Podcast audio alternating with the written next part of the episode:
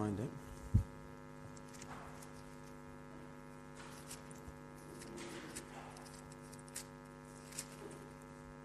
Okay, which in the church Bible is on page 860. Uh, in the Old Testament, they used to stand up to hear the word of the Lord. So why don't we do that? Let's stand. And I'm just going to read verse. So this is 1 Peter chapter 3, verse 8 to 22. Finally, all of you live in harmony with one another. Be sympathetic, love as brothers, be compassionate and humble. Do not repay evil with evil or insult with insult, but with blessing, because to this you were called, so that you may inherit a blessing. For whoever would love life and see good days must keep his tongue from evil and his lips from deceitful speech. He must turn from evil and do good. He must seek peace and pursue it. For the eyes of the Lord are on the righteous, and his ears are attentive to their prayer. But the face of the Lord is against those who do evil. Who is going to harm you if you are eager to do good? But even if you do suffer for what is right, you are blessed. Do not fear what they fear. Do not be frightened. But in your hearts, set apart Christ as Lord. Always be prepared to give an answer to everyone who asks you to give the reason for the hope that you have. But do this with gentleness and respect, keeping a clear conscience, so that those who speak maliciously against your good behavior in Christ may be ashamed of their slander. It's better, if it is God's will, to suffer for doing good than for doing evil. For Christ died for sins once for all, the righteous for the unrighteous, to bring you to God. He was put to death in the body, but made alive by the Spirit, through whom also he went and preached to the spirits in prison, who disobeyed long ago when God waited patiently in the days of Noah while the ark was being built. In it, only a few people, eight in all, were saved through water, and this water symbolizes baptism that now saves you also not the removal of dirt from the body, but the pledge of a good conscience towards God. It saves you by the resurrection of Jesus Christ, who has gone into heaven and is at God's right hand, with angels, authorities, and powers in submission to him. Amen. Do you have a seat?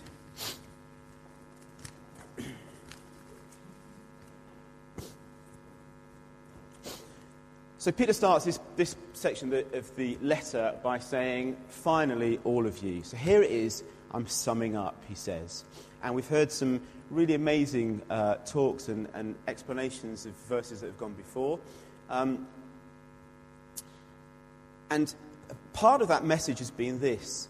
You are living, Peter was speaking to, to the, uh, the Christians, uh, living in a difficult society, living in a difficult situation. And the kind of message of Peter, one of the messages of Peter is this you're living in a difficult situation. It's really hard. You're being insulted, you're being persecuted. But here is the answer. Here is how Christ wants you to live. And the kind of the slightly staggering thing is this that it isn't revolution. It isn't, uh, there's so much wrong with this society, let's take up arms and in God's name, let's violently change society in the name of God. Or even not take up arms. Let's do some really radical things. Actually, there is revolution and there is radical behavior, but it's in a subversive and a quiet way. And you might say, well, is that, is that really what's worked? And I think the answer is 2,000 years of the kingdom coming. So I want to pick up on, on some of those radical things which seem so quiet and so uh, almost nothing key that we just read through this passage and overlook them. And yet I think Peter is saying, here is the key. If you want to live in a hostile society, if you want to live in a society that is against Christ, uh, that pours scorn on Christians, that pours scorn on, on, on what we believe and hold true and hold dear, then here is the key to how to do that. And that kind of rings true, I think, a bit for our society, doesn't it? It feels like we're in a place where actually Christianity is scorned in the media uh, and in lots of the institutions, and lots of the talk about Christianity is usually derogative, um, and, and we certainly don't get a great press. but I also want to put it into a bit of a practical uh, context for us, and to do that, I'm looking at the, this quote from Psalms, and I just want to take the kind of principle that it sets out for us as a way to anchor what I'd like to say and maybe to help us to kind of plough it into our lives this week. So if we read this, the, the soap from, uh, from Psalms, it says, Whoever would love life and see good days, and this is a bit I'd like to, to focus on, must keep his tongue from evil and his lips from deceitful speech. He must turn from evil and do good. He must seek peace and pursue it. And for me, there's a kind of a, a, a, principle there which I think we've, we've come across a few times, which is stop. Stop doing something, turn, and then pursue a different path. Okay? In the psalm, he says, Stop, keep your tongues from evil and your lips from deceit. Words, stop talking rubbish. Stop deceit coming out of your mouth. Turn and pursue. And uh, have you heard that kind of language before in a, in a different context? That, that's often used to describe something. Does anybody know what that is? Repentance. That's what the Bible calls repentance. Stop doing the wrong stuff, turn and pursue God. And I'd like to take that principle this morning um, and apply it to the things that Peter talks about are the key to living in this society. So the first one, and I read it and it doesn't hit me in the face and stop me dead in my tracks, but it should. Okay? And I think we read it so, I read it so glibly, um, and yet here it is. Peter says this Finally, all of you.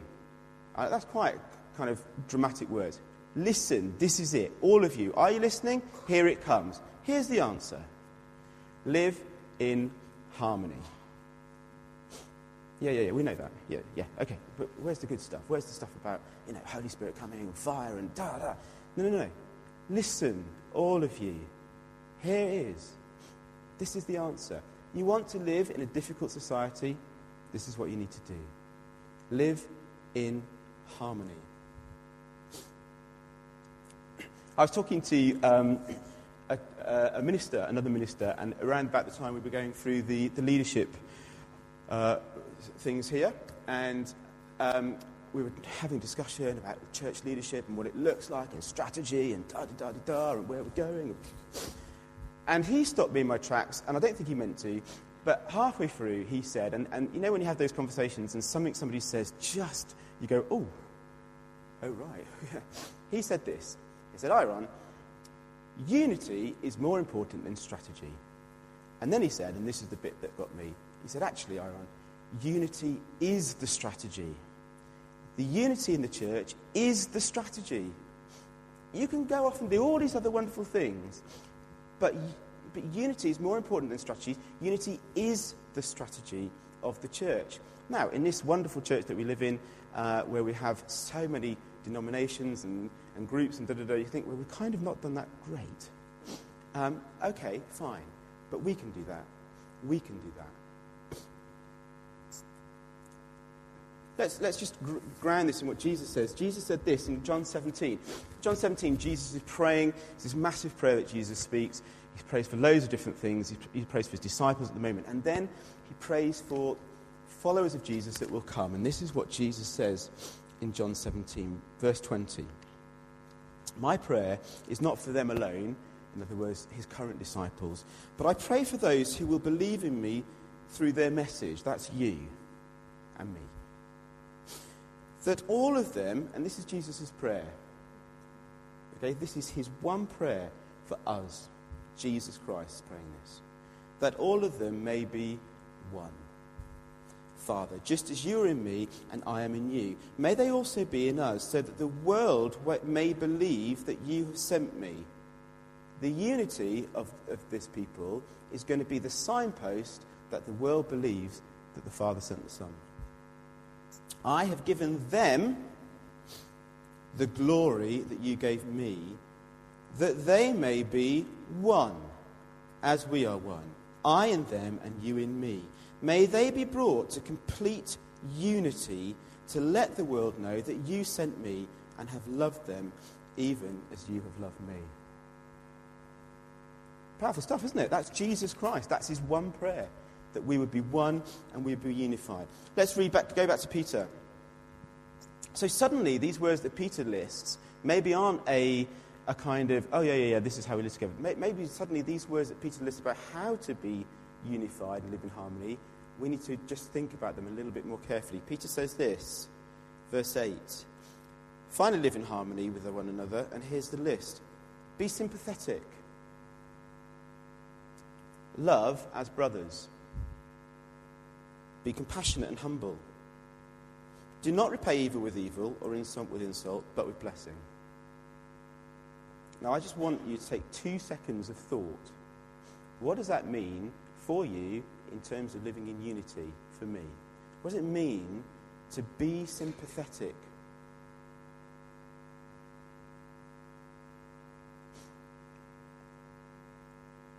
How do you love me as if I'm your brother? I had my brother to say yesterday. You kind of think, yeah, whatever he does, doesn't matter. He came, he was here for about an hour and a half, and then he said, I've got to go and see another friend. okay, well, it's been nice to see you. But you have to, but that, you love as a brother, don't you? Fine, you're my brother. You're my brother. I love you.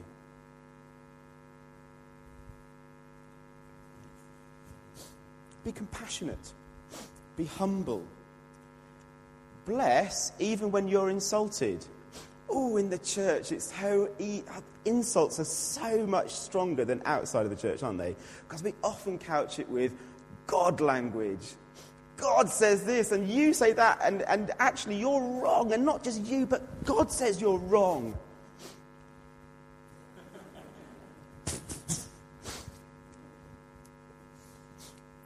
And when we hear that, do we bless?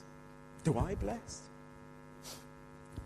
Going into chapter 4, and I apologise for anybody who's going to speak next week, uh, but I'm not going to say much about chapter 4. But again, he, he underlines this in chapter 4 in verse 8. He says, Above all, love each other deeply, because love covers a multitude of sins. And here's two other things he says about love in the church offer hospitality to one another without grumbling.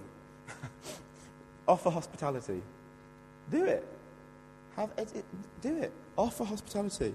And then, secondly, he says, each one of you should use whatever gifts he's received. So I would say that, in, in, including the list in the beginning in verse 8, we can add offer hospitality to each other and release each other in your giftings. Easy.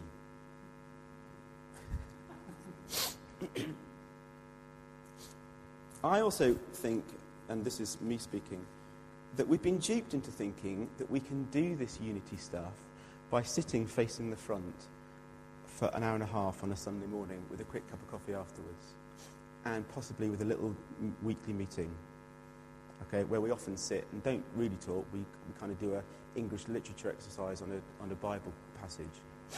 Okay, I actually think this takes time. If you look at the list, be sympathetic, love, be compassionate, all of that is sitting down together, isn't it? And spending time together. And I think there is something about that passage. I'm always, I'm always really challenged myself with that, the, the parable of the sower. When Jesus said, still, so, so the seed, we all know the parable of the sower. The, the, the, the farmer is, is throwing out seed, and, and different seeds, things happen to different seeds. And still other seed fell among thorns. But the worries of this life the deceitfulness of wealth and his desire for other things choked the word and made it unfaithful, un- unfruitful. And I think that's true about unity and spending time together. See, the busyness of life, the deceitfulness of wealth, the desire for other things will choke the unity of the church, will choke the fruitfulness of that unity uh, if we don't spend time together.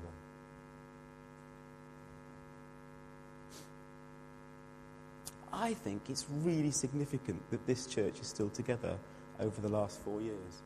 I think we've been through an incredible testing time where people could have spoken really badly about each other, where some difficult things have been said, but I think it's amazing that we're unified. And I want to sort of, I don't want this to be a thou shalt not, but isn't it amazing that we're all sitting around together still? Now, going back to that psalm, that, the principles in that psalm were stop doing the wrong stuff, turn and seek the right stuff. And so I actually want to stop speaking now and give you two or three minutes just to kind of let that sink in. In terms of the unity of the body of Christ, is there anything you need to stop doing? Is there anything that you need to turn? Is there kind of areas that you need to turn in? Maybe in that list, in terms of being compassionate, loving as a brother, being humble, blessing when insulted, offer hospitality, or releasing others in their gifts. Is there anything you need to stop doing that's wrong, or turn in your opinion and seek and start doing? And I'm going to give just a few minutes for us to think about that, and then we'll move on to something else.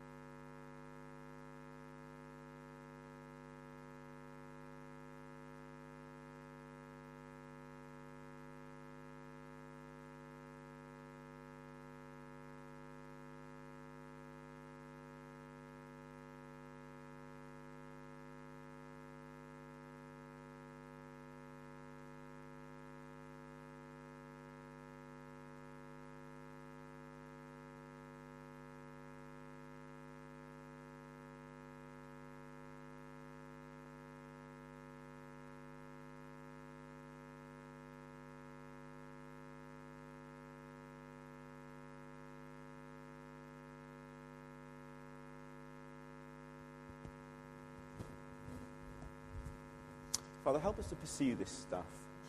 Help us to, um, to recognize that, that the way that we point the world to this wonderful Saviour, Jesus, is by our unity. And it's the easiest thing to slip up on. It's the easiest thing to talk badly about each other, to not spend time together, to not invite people around, to not repay insult with blessing, to not release others in their gifting. It's the easiest thing to do, Lord. And yet you rank it right up there with what you want, how you want us to behave. Father, in, ter- in, in stopping, turning, and pursuing, we repent. And we say we're sorry when we've got it wrong. And equally, Father, we we want to say thank you and blessings where we've got it right. Pray, Spirit, that you would challenge us on this uh, as, we, as we leave here today. Amen. Verse 13 Who is going to harm you if you're eager to do good? And, but even if you should suffer for what is right, you're blessed.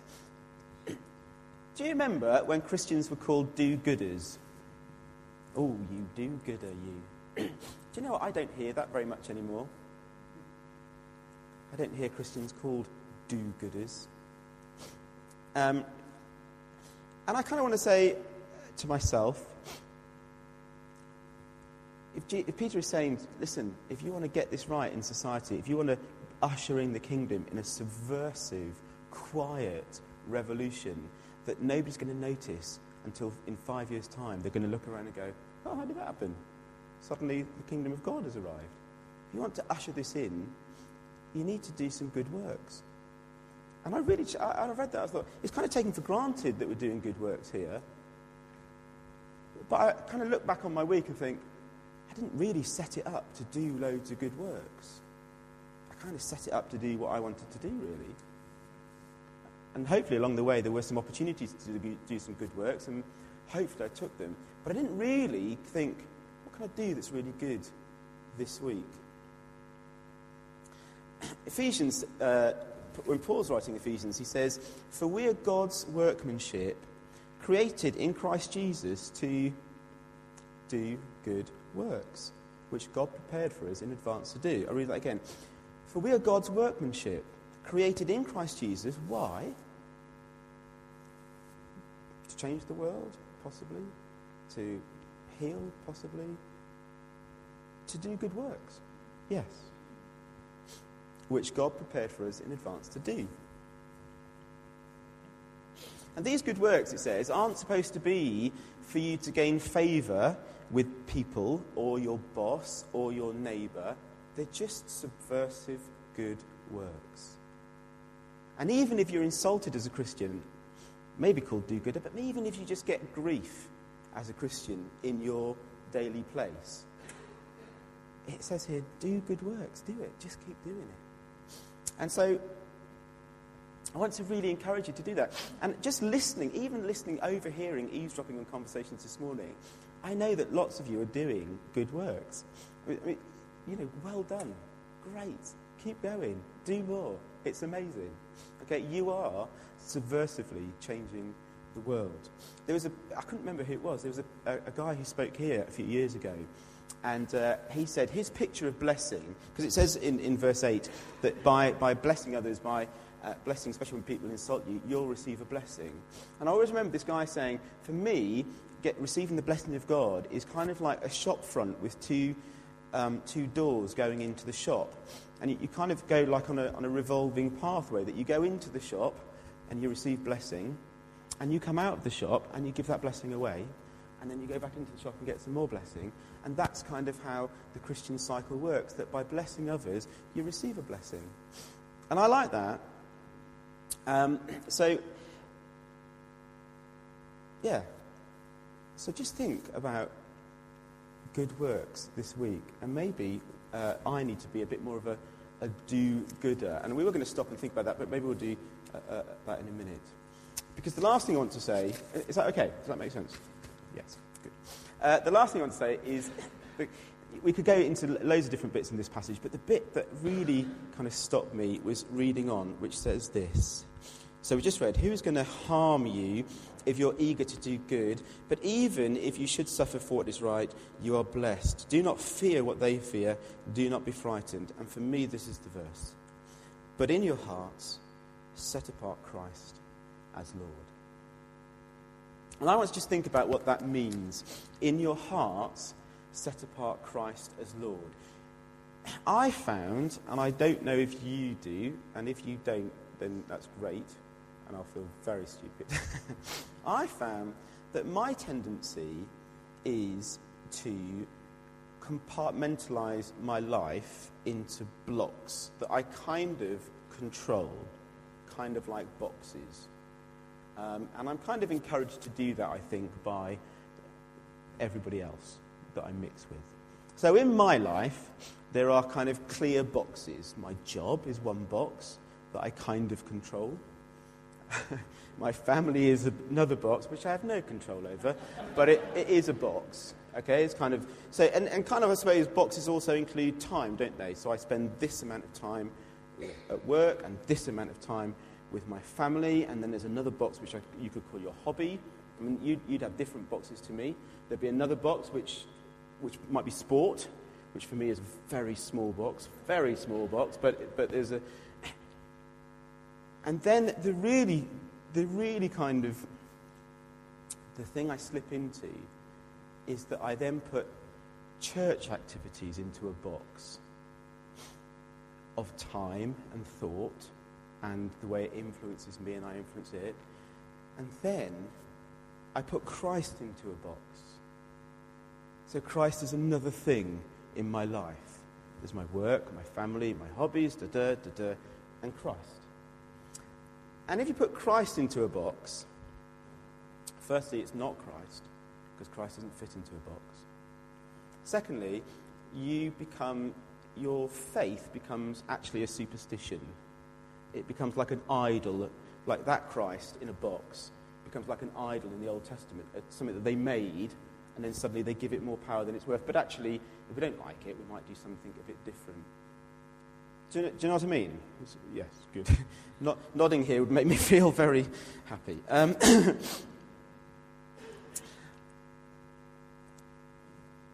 what I was challenged by in, in setting Christ apart is that the Christ in this passage and the Christ in the Bible is the Christ of verse 18. Have a look at verse 18 with me. For Christ died for sins once and for all, the righteous for the unrighteous, to bring you to God. He was put to death in the body, but made alive in the spirit. So Christ isn't this Christ, the, the, the, New Testament Christ, the Christ that I've experienced a bit of, and I know you've experienced a lot of, isn't a Christ in a box. He's not a Christ who goes on rail tracks that you say, This is where we're going, Christ, and be lovely for you to come along with us. He's not a Christ that fits into a box in your life. He is a Christ that is the, wants to be the foundation of your life. He wants to be a tree or a vine that grows up and, and goes through each of those boxes, and he wants to be the glory over the top of your life. That's the Christ of the New Testament. It's the Christ who says, Because I died, because I was God, because I came to earth and gave up all that godness, because I faced a good work to do, which was to die for everybody on the cross, and I did it. And because in doing that, I was raised to life by God the Father, because I couldn't be held by death. And because at the end of this passage, I ascended in verse 22 to heaven to sit at God's right hand. And because underneath me are angels and all authorities and all powers, they all submit to me, because that's the Christ I am, I don't fit into a box in your life. What I bring to you, what I can offer you, is a couple of things. I can offer you authority over the cosmos. That's the power I hold. That's the power this Christ holds. And I have power, real power. And that power is the, is the power that will help you to stop, turn, and to seek me. Because actually, if you try and do it on your own, you'll just end up trying to, in a sort of self help program, and it ain't going to work. But I can offer you, says this Christ, not only the authority to say you need to do this, but the power to help you do it.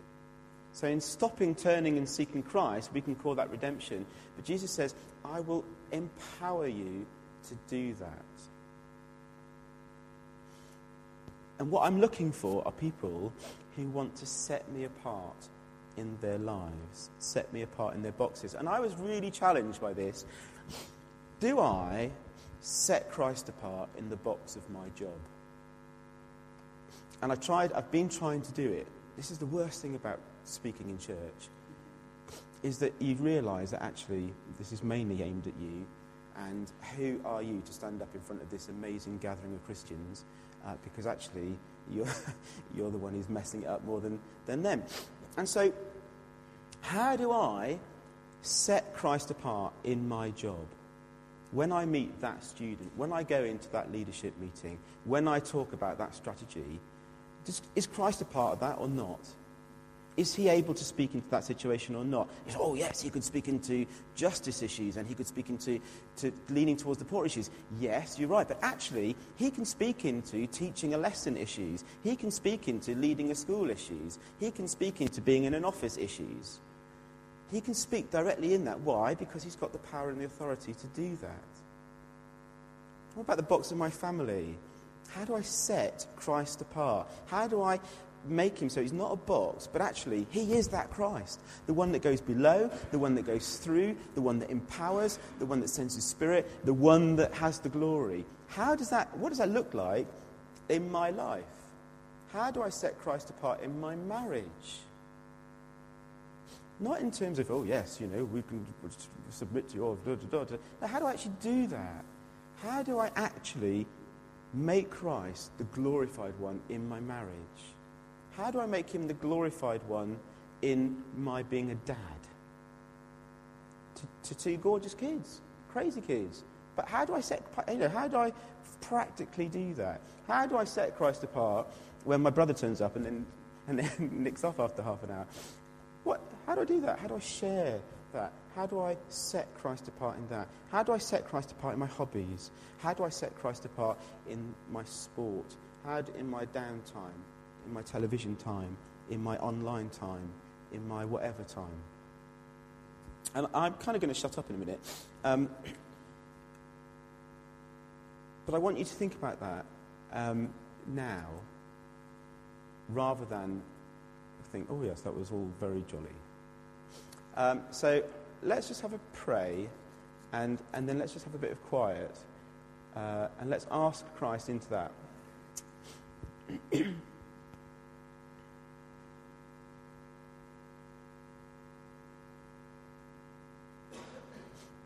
Christ, what I, was, what I was trying to say is that you're amazing and bigger than any box of, uh, of a concept that I can grasp in my head, of an experience that I can have. That in dying on the cross, this, this gong sounded in history, which just reverberated and got louder and louder through eternity, and that changes the entire cosmos that redeems it. Christ, what I was trying to say was, you are worthy to be glorified and you're worthy to be set apart. And yet, what I really want, Jesus, is for us to know what that looks like this afternoon and tomorrow morning. Because I get, I can easily talk the religious language, Jesus, but I want to know how I set you apart. And so I pray for my friends here as we, as we kind of grapple with this stuff. I'm aware that some people come into church and whatever they hear, hear condemnation. And yet you say, Jesus, that I I, I hold those, those broken reeds, I, I hold them back together again. And those, those lights that have been sort of snuffed out and are just, just smoking, I, I breathe life into those. Those people who, who feel like they're really rubbish, but are in Christ, you, you speak encouragement to them, Jesus. And so speak encouragement now, Holy Spirit, to those people. Speak encouragement about how to be unified in this body and how to set Christ apart as Lord and how to do good works. And lift, lift condemnation off them because that's not of you. We know that. Jesus, I know there's other people like me, really, who often come in and are quite proud and are quite sure of themselves. And I'd ask you, Lord, to uh, just confront them with who you are, your holiness, and your huge call on their lives. You would highlight, Holy Spirit, you would shine a light on areas where we, we need to stop what we're doing in terms of being unified, in terms of good works, and in terms of setting Christ apart. That you would confront us with where we need to turn, even in those kind of um, like rusty peg situations where we're so setting our ways and yet those rusty things need to turn. And where we need to run after you, not just, not just face you, but seek you and pursue you. So, Holy Spirit, my prayer in, in Jesus' name is that you would minister to us now, that you would encourage, that you would speak words of change, that you would speak words of admonishment or tell us where we're not getting it right. And into that place, Holy Spirit, I pray the power and authority of our Lord Jesus Christ. The power and the authority of our Lord Jesus Christ. That you would do spiritual business here this morning, Holy Spirit, which brings the glory to Jesus. So as we just sit maybe silently for uh, five minutes, I pray that you'd start, you'd start that thought process in us. You'd help us to pray in these things. You'd help us to reflect on ourselves with God goggles on, with God eyes. not with our eyes, that we'd hear the whisperings of your Spirit speaking to us. We want to be unified as a body, so we point to Jesus Christ. We want to do a people, we want to be a people who do good works. And above all, we want to be a church and a group of individuals who, in every aspect of our being, set apart Christ as Lord because he's worth it.